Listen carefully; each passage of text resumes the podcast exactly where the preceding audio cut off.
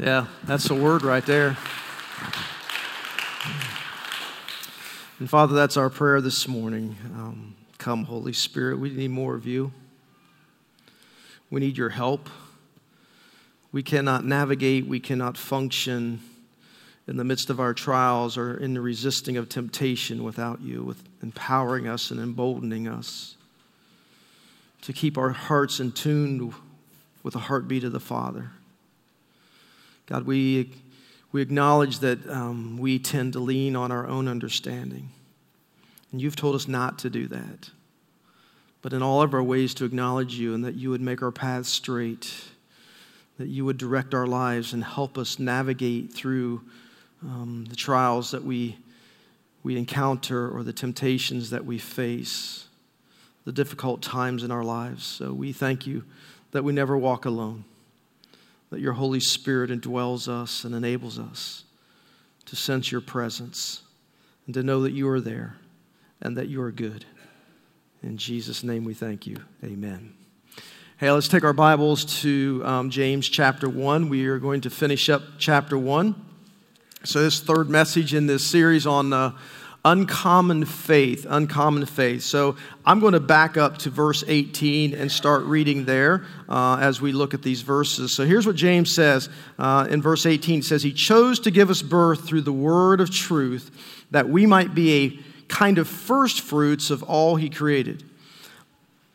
And then he, he kind of tags on that. My dear brothers, take note of this. Everyone should be quick to listen, slow to speak, and slow to become angry, for man's anger does not bring about the righteous life that God desires. Therefore, get rid of all moral filth and the evil that so is so prevalent, and humbly, humbly accept the word implanted in you, which can save you. That word save means to deliver. Uh, he's not talking about salvation at this point. Um, he's speaking of how the Word of God can, can deliver you. Do not merely listen to the Word and so deceive yourselves. Do what it says. Anyone who listens to the Word but does not do what it says is like the man who looks at his face in a mirror and after looking at himself goes away and immediately forgets what he looks like. But the man who looks intently into the perfect law that gives freedom and continues to do this, it's not, not a one time thing, but you continually do this, not forgetting what he has heard, but doing it, he will be blessed in what he does. You might to circle that phrase that you're going to be blessed in what you do. If anyone considers himself religious and yet does not keep a tight rein on his tongue, he deceives himself and his religion is worthless. Religion that God our Father accepts as pure and faultless is this to look after orphans and widows in their distress and to keep oneself from being polluted by the world.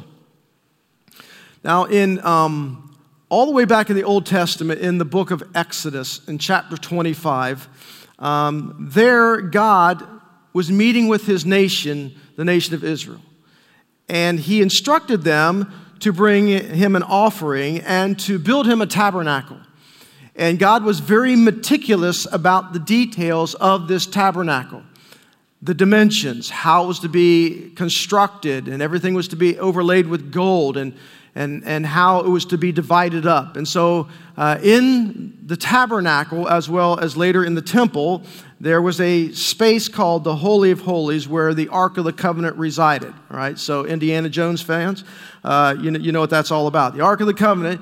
And on the Ark of the Covenant, there was the cherub angels, one on each end, that were stretched, their wings are stretched out over what is called the mercy seat of God.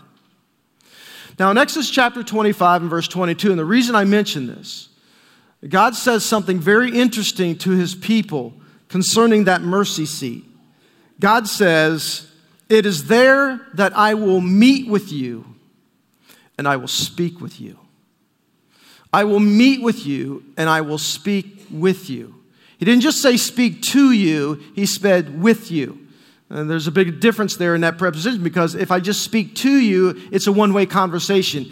If I speak with you, now it's a two way conversation. So this is so, so profound. I will meet with you and I will speak I will meet with you and I will speak with you. I, am going to I'm going to I'm going to have an encounter with you. See, that's my prayer. Every single time we gather in worship, is my desire is that God would meet with us and that He would speak with us. in a very personal and a very profound way. So God invites us, watch this, whenever we come to worship, what God is inviting us to do is to bring all your fears, to bring all your worries, to bring all your anxiety, to bring all your stress and exchange it for Him. Exchange all of that, leave it all on the altar, and walk away filled with God's love and filled with God's joy and filled with God's peace and His kindness and His gentleness and His faithfulness and His self control. What are the fruits of the Spirit? God says, I want to meet with you when you're gathered as a people of God, and I want to speak with you. And I want you to lay all that stuff down, and I want you to pick up the Spirit of God and all that that entails and so when you come to the New Testament, I liken it to Philippians 4 9, and it's probably a verse that many of you have memorized. It says, My God shall what? He shall meet all of my needs according to his riches and glory. Some of your translations will say, My God shall supply all of your needs according to his riches and glory. That word supply, sometimes we think of it as a container that God's going to fill up, but it really is way beyond that. It's the idea that God meets with us personally, that He, whatever our need is, that God supplies Himself personally through the Spirit of God to meet that need.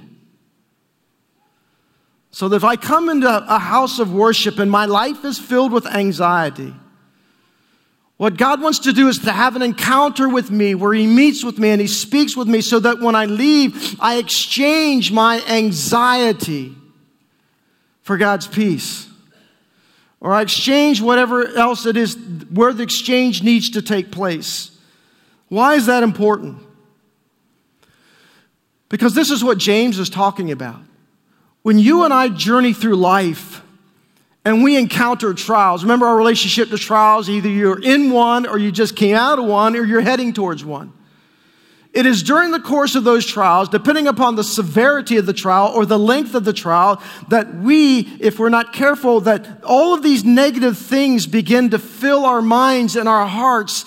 And, you know, what started in the trial is like, you know, great faith in God, and I'm trusting God, and I know that God's gonna do a work in my life in this, through this trial, and I know that God's gonna do this, and, and man, I'm really trusting God. But as that trial lingers on, longer and longer and longer, all of a sudden now your faith begins to erode. Your trust in God begins to waver. And now your mind begins to be filled with things like fear and worry and anxiety and jealousy and envy. And I mean, there's just all kinds of stuff that can fill our minds. And Satan comes along and he is tempting us in those areas. And he says, See, I, I told you you can't trust God. I, I told you he will not bear you up. I told you that he didn't love you or you, you, you stepped across the line and now he's just kind of given you over to the consequences of your actions and your sin and he's abandoned you.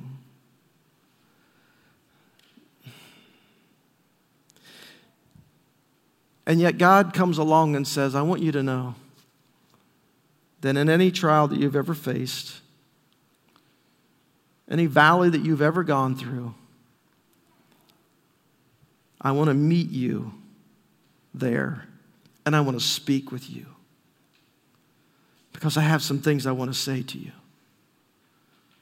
And I want to help you through this journey because God is in the process, as James says, He's in the process of doing something inside of us, a deep work that God could not do apart from the valley that we find ourselves in. Whether God sent the trial purposefully or God just used the natural valleys of life in order to accomplish what it is He wants to accomplish.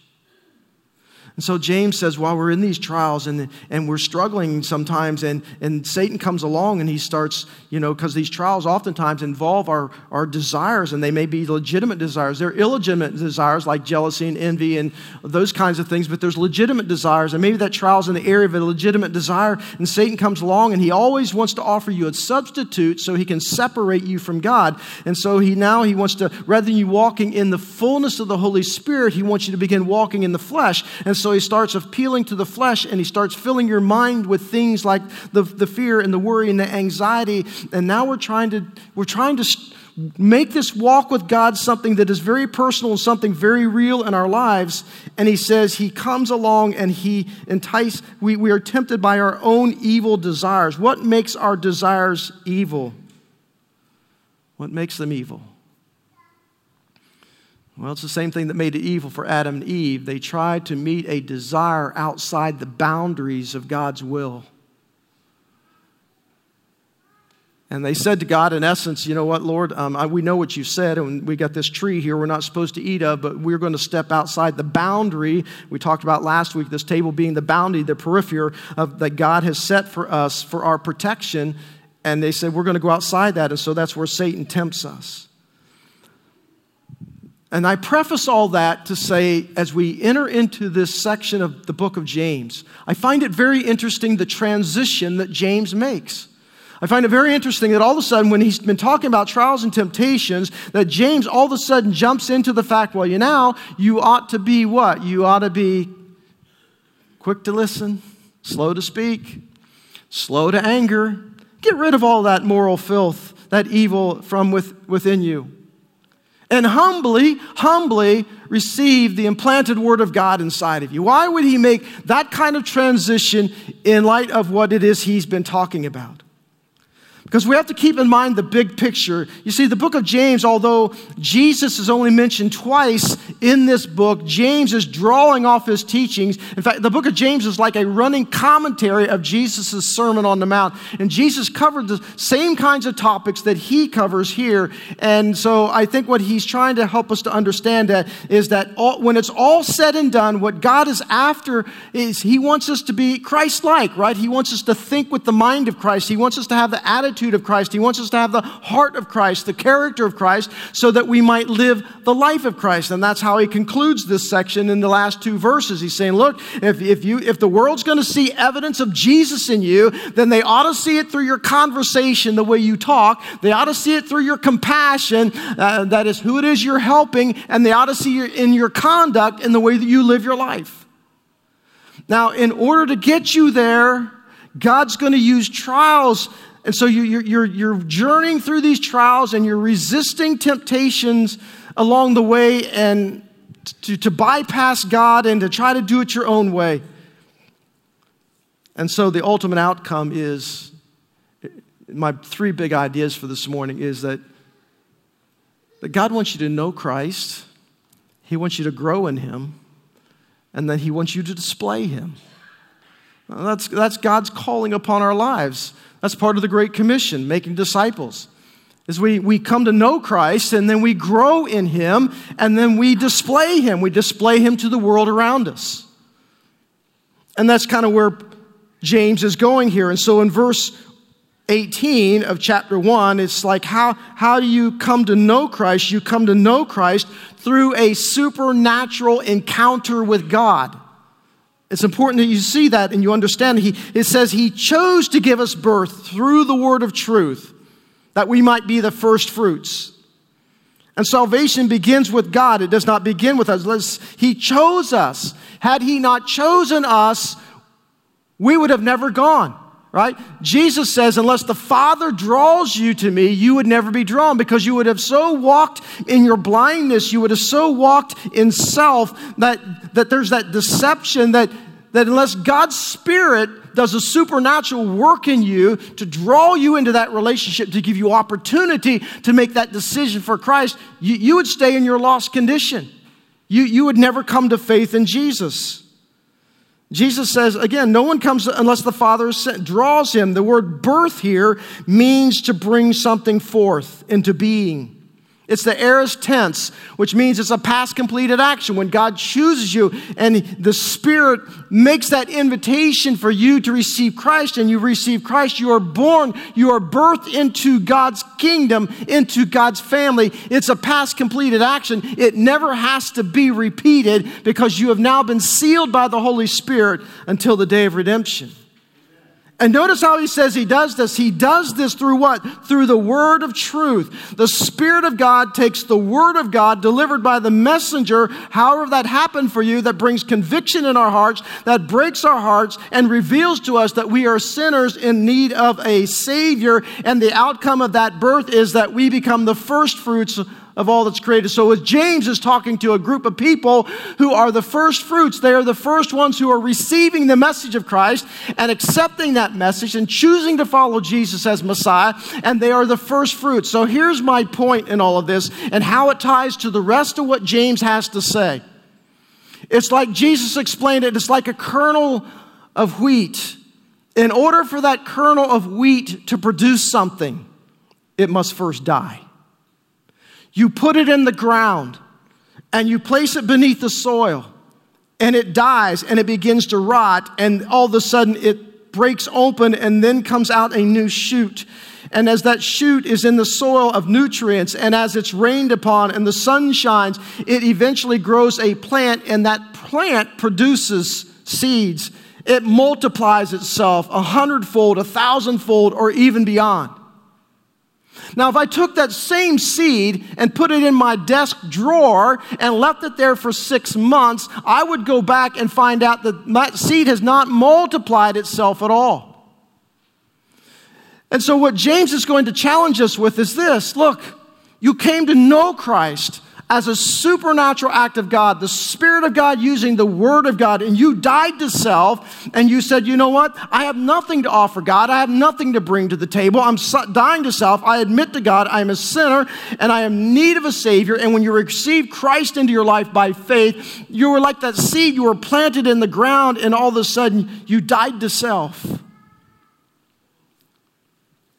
And now, what God wants to do is He wants to produce something right? He wants to produce, He wants you to multiply, He wants you to produce fruit. And fruit is always for the benefit of others. And so we die to self. In fact, Jesus said every day we ought to pick up our cross and we ought to die to self.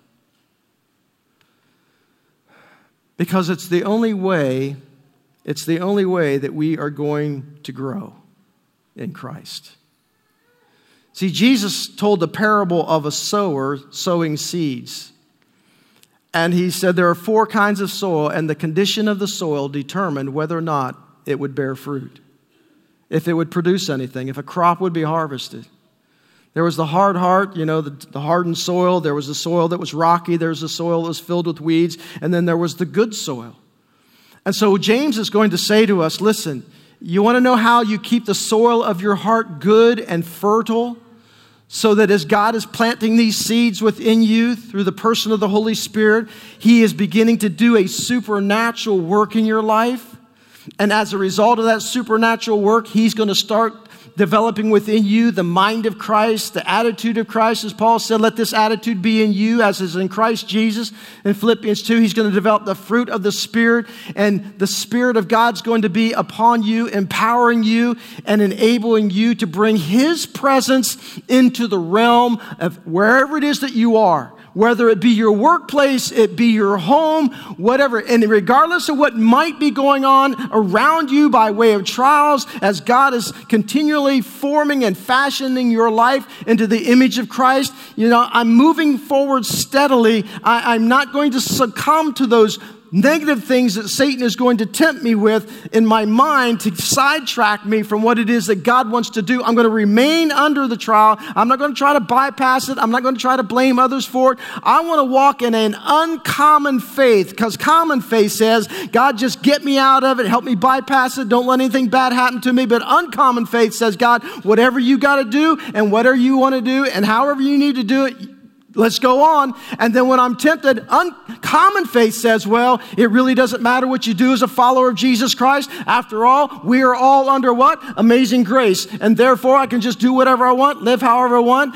And it's all good because we're all under God's grace. And that is a, seems to be permeating Christianity in our day and time that it just really doesn't matter how you conduct yourself or what your speech is like or where you go or what you do because after all, it's just all good because we're all under grace. That is not what the Bible teaches us. Yes, we are all under grace. No, we do not work for our salvation. It is a supernatural act of God, but God is very concerned about bringing Jesus and representing him as we should represent him, wherever we are.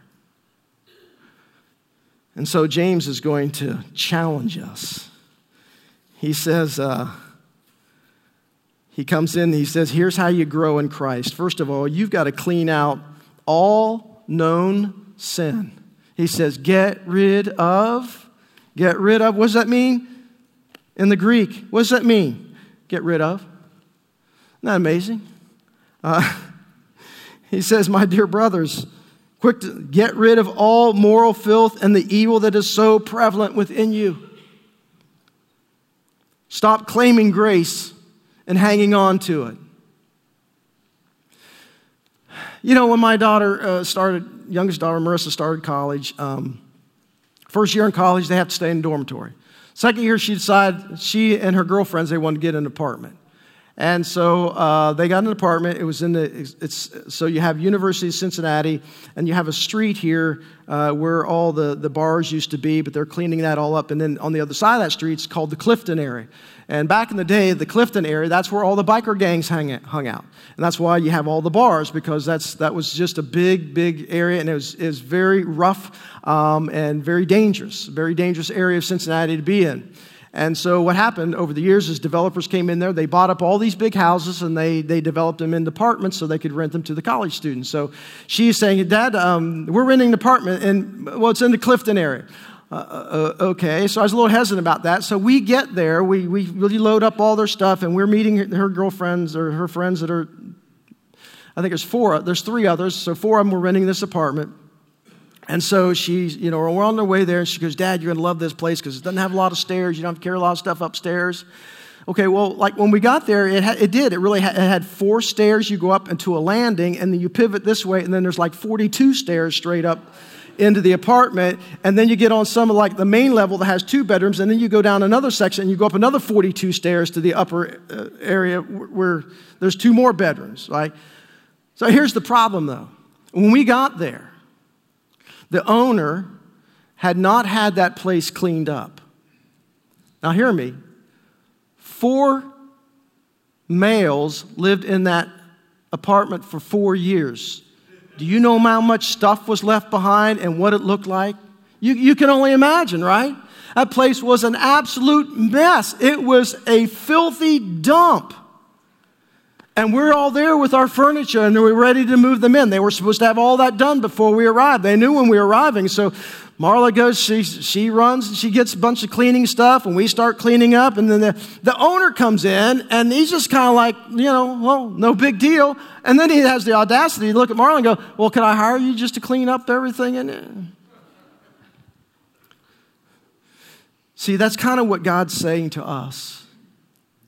If you want to grow in Christ, there's some stuff that's got to go. It's what Paul talked about taking off, putting on. Taking off, putting on. That's what James is saying. He's picturing taking off a coat, taking off a shabby, dirty, filthy coat, and putting on something. Watch this. Every single trial you go through, God is in the process of taking something off you that needs to be taken off and putting on what needs to be put on.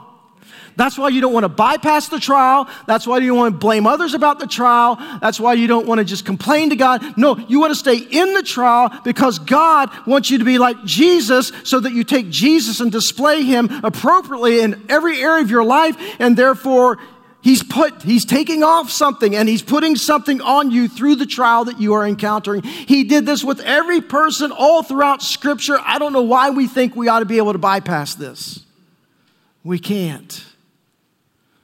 Right? So, in the midst of this, he's saying, you're t- he says, be quick to listen, slow to speak, and slow to anger. Why is he saying that? Because when we're in the midst of trials, and now fear, anxiety, worry, all of those things begin to overtake our minds and our emotions because our emotions lock into this. When we're in the midst of this, man, we do not want to listen anymore, right? We're ready to talk to everyone and anything. And we are, you know, we're out there putting it on on Facebook. I don't know what to do. I don't know what to do. Uh, please give me suggestions. And, and quite frankly, as time goes on, if you were really, the word anger here doesn't mean like an explosive anger. It's a deep seething anger that builds over time. If we were really honest with ourselves, when our faith begins to erode and we're not seeing God and we're not sensing God is that we become angry with God. but we want to admit it. Well, that would seem unspiritual if God thought I was angry with him. Like he doesn't know. Really? Uh, and we're not listening. But here's what God wants to do. This is what James is saying. Here's what he wants to do. He wants to meet with you. And he wants to speak with you in the midst of that trial. And the way that he's going to meet with you, the way that he's going to speak with you, is when you have, you have this time with him. And, and every trial, therefore, that you have, that you encounter, it is an opportunity. It's an opportunity to meet and speak with God, to have um, this encounter with God that will forever leave you changed, that will forever leave God's imprint upon your life. And so he says, clean out, get rid of, take off. And when you start to do that, it's like most of you probably uh, share with our guys, it, most of you have a dimmer switch in your house. You know, you, you can turn your lights up and down on the dimmer switch. Here's what happens when you enter into that time with God and you're seeking God and you're seeking to encounter with God, and regardless of what's happening in your mind, your emotions, you're just like, you know what, Lord, I'm going to sit down and for once, I'm going to shut up. I'm going to shut up. I'm going to shut up. God's saying, shut up and listen to me. I want to have an encounter with you. I'm going to meet with you and I'm going to speak with you. And I want you to hear my voice. And I want you to know what it is that I'm saying to you. Now listen. Just listen. And as you listen, see, this is the Holy Spirit. The Holy Spirit, your dimmer switch. As you listen, and as He begins to speak and He begins to move, He just starts bringing up the light and you begin to see things in God's Word you never saw before. You begin to hear the voice of the Spirit as you've never heard before, and you begin to encounter God as you have never encountered Him before. You see, the problem is, is it's like what Brian talked about. Is oftentimes we just we take our phones and we do our little thing with our, with the Word of God, and we've checked off our little box. And well, I got my Scripture reading in today, and I got my little you know um, high, you know I, highlighted some things. I even underlined some things. And if, but if I were to come back two months later and say, "Well, I, why did you highlight that? Why did you Why did you mark that?" I don't know. I just felt like that was the thing to do at the time. And so then we go on and on, and we're not really having these encounters with God. And eventually, eventually, what happens is that. Um, wow, we, we, we start trying to juggle all these plates in our minds and our hearts as we're, we're trying to meet with God, and, and it's just not working for us, and I'm not hearing, and, and so I'm trying to juggle everything, and, and, and then the plates start falling, and then I just say to God, God, you know what? I've tried this. I can't do it. It just doesn't happen for me. But he says, watch this, he says that we are to humbly, here's the second point, humbly receive God's word. That word humbly or means to in humility, uh, which is a teachable spirit. Hebrews 5:11, you want to jot that verse down. It says, "We have much to say about this, but it is hard to explain because you are slow to learn." And if you look that up, it means to be mule-headed. You ever heard the phrase, "You're stubborn as a mule"? And God's saying, oh, I'm, I'm trying to speak, I'm trying to, but you're as stubborn as a mule. You have already, watch this, you have already locked into your mind and your spirit exactly what I should do, how I should do it, and when I should get it done by, and you're not listening to me. What you are doing is you are imprinting, uh, imprinting upon me what you think I ought to be and how I ought to act. And God says, I want you to have an encounter with me because I want you to see me for who I am, not for who you necessarily just want me to be. And so he says, Don't be mule headed. But he says, Humbly receive God's word. How do you know if you have humbly received God's word?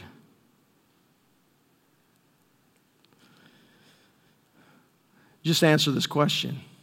What happens when I disagree with the Bible. Let that sink in. What happens when I disagree with the Bible? God is seeking to speak, and He's spoken, but you don't like it. How do you respond? what do you do? What's your next step of action? That helps us to understand. He says that we are to humbly accept the word, receive it, and plant it in you, which can save you, which can, can deliver you. There are times in which you are going to, um, you know, disagree with the Bible. I don't know how many of you have uh, whatever it is you use to navigate around. You know, if you've got an Apple's Maps on your phone or whatever it is you use, you know there's that little voice telling you here, turn here, turn there. Well, when we first uh, started that process, we had one of those what are they called TomToms. You know, Marla and I was trying to get to a concert, and this this thing is telling us where to turn, where to go, and I kept thinking, you know what, this is not right. This is not right. This can't be right. And so we end up in this neighborhood, and it's not even like we're way off track. And but it keeps telling me this is the road to take. Turn here, turn here, turn here. So I'm in this like uh, residential area, and I keep turning, turning, turning, turning. And here, what I didn't know is at the end of that residential area, uh, the road stops here, and then there's a big old like creek, and on the other side of the creek, the road picks up, but there's no bridge. And so, you know, I, I, was so frustrated with this thing. I was so angry with it. I just wanted to throw it out the window because instinctively I knew this isn't right. This is not the right way to go. You ever treat God that way? Come on now, admit it. God's seeking to speak, and we're saying, "But God, this isn't right. This is not. This is not going to work. This is not going. It, it can't work this way. It cannot happen this way. It just, Lord, you need to you need to get in on my plan. And so we become really stubborn. We become mule headed. And so he says we are to humbly receive what God was saying. He's trying to speak to us. So we want to, we want to listen. We want to slow down our speech. We, we want to get a, a check on our emotions and say, God, above all else, I want to what? I want to receive a word from you. And I'm going to get rid of all moral filth that might, that can be like wax in your ears that would keep me from hearing the Spirit. Listen, if you are living in known own willful disobedience against God is like putting wax in your ears, and the Spirit has a difficult time getting through to you. Even when I became a believer, not having grown up in church, there were just there I, there were some instinctive things that I knew I had to get rid of. Right? I lied a lot, so I said, you know, I can't lie anymore, and I and I was you know, had addictions I need to get rid of, and I had anger issues I needed to deal with, and I had bitterness issues and unforgiveness, and I, I knew instinctively because the Spirit says, you know, you need to get rid of this stuff stuff. That's where we're starting, Greg. That's our starting point. Now we're going to go really deep. You see, sometimes we deal with the very surface issues of our lives and we think, I'm good, just like Jesus. Look at me, see a reflection of Him. And God says, Really? Let's take a little more intense look here. I think I can probe a whole lot deeper than that. And he does. And so James comes along and, and says to us, Don't merely listen to the word and so deceive yourselves. Verse 22, but do what it says. If you're going to ever grow in Christ, you have to do what it says. How are you doing? You know, Nike made billions of dollars by the phrase, just do it. How are we doing it? How are we doing? Right? As a society, how are we doing in the area of diet and exercise? We spend billions on diets and exercise equipment that ends up in our basements with coat hangers all over it and gym memberships that we never use, and yet obesity is becoming a predominant problem in our country. How are we doing in our walk with God? We sit in church year after year after year after year, and yet 25 years down the road, we're still dealing with the same sins, same habits, same things over and over and over again and we see we are seeing very little progress in our lives and we have to step back and ask ourselves the question why? The reason is because you you have to do it you know? It's like learning to ride a bicycle. When i was a kid learning to ride a bicycle my mother did not walk up to me and says hey i bought you a bike. Here's an owner's manual and, and an instruction manual. Just read that you'll learn how to, you, you can do it no, what, like you, like me, somebody, they put training wheels on there so you can't fall over. And then they finally take the training wheels off. And usually your, your mom or your dad, they're hanging onto your seat, running behind you as you're pedaling along. You're kind of like wobbly all over the place. And, you know, don't let go, don't let go. We're not going to let go. And you let go and they're down halfway down the street, you know, don't let go. Okay. And you learn how to ride by what? Doing it. Anything we do in life, we learn it by doing it. And what James is saying to us listen, you can be the most knowledgeable person in the world when it comes to the Bible, but if you're not doing it, if you're not putting it into practice, you are not growing in your relationship with God. Obedience is more important than knowledge. Isn't it amazing? We, we, we put people in churches for years and years. We would, you know, we come and we have Sunday night services and we do Sunday morning and we do Sunday night. We used to do training union and we had like four or five different things all week long for people in church gaining more and more and more and more knowledge, but we weren't in turn doing it and therefore nothing was really changing in our lives. And so he says, it's, the Word of God's like a mirror right? God's going to put it up in front of you. He wants you to see what needs to change. It's an accurate reflection of ourselves. And things happen when you really look in the mirror. Remember Job?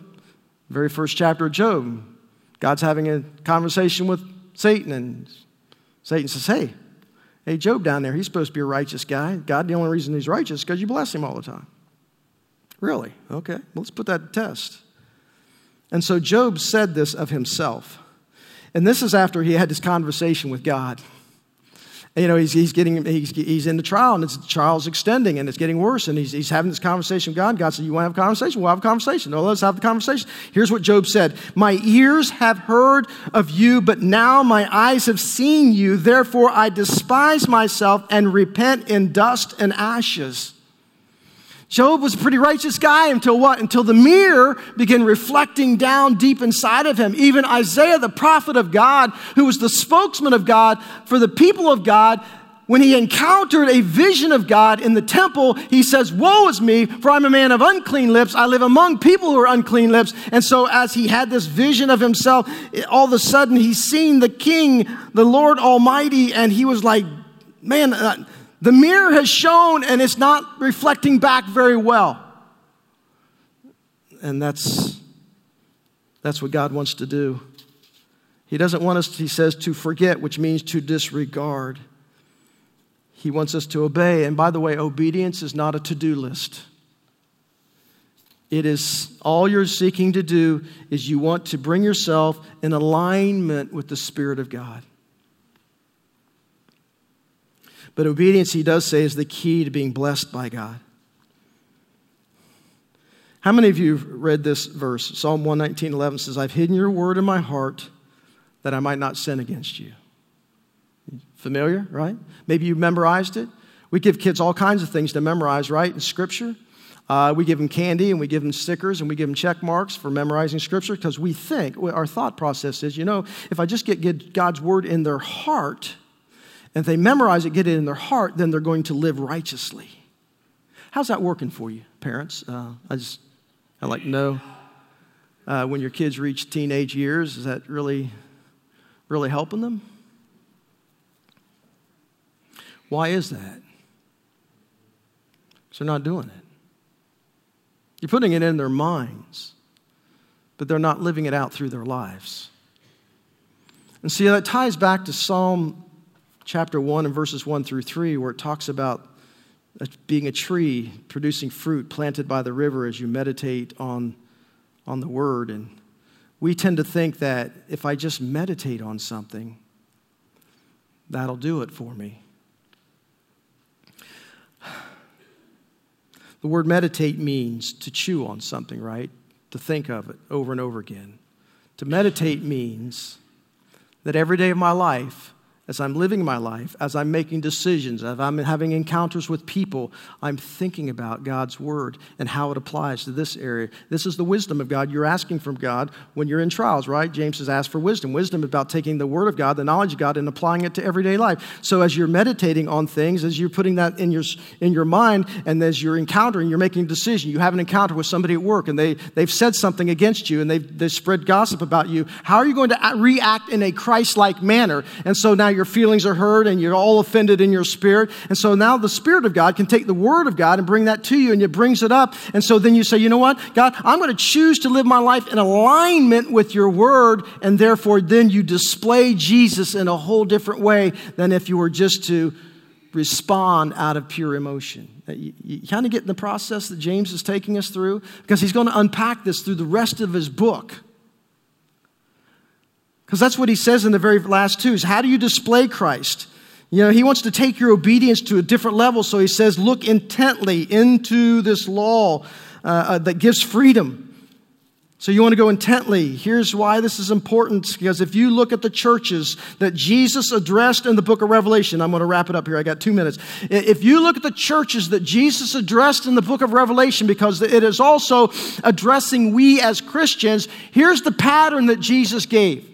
With the exception of two churches, here's what he started. He started with the church of Ephesus. He says, Listen, you begin to lose your first love, right? You begin, after losing that first love, you begin to lose that sense of, you know what, spending time with Christ and walking with Him and abiding in Him and surrendering to Him. And over time, you begin to compromise with the world. And then you begin to tolerate sin in your life. And, and then it was all ritual and rule keeping, and there was no spiritual vitality or power. And you were forgiven. You were walked forgiven, but you were not free. And so we live uncommitted and indifferent towards the needs of those around us. And because our mindset is, you know what? They are not my responsibility.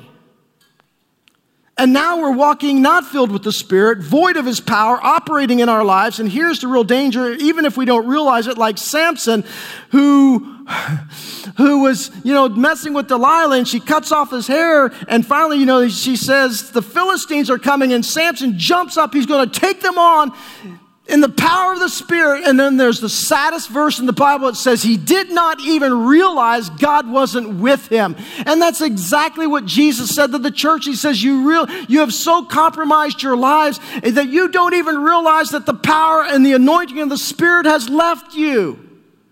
If God were to take away the Holy Spirit from our church or from your life, how many years would it take you to, uh, to say, you know what, I think the Spirit's not here? So James says, let's not just talk religion here.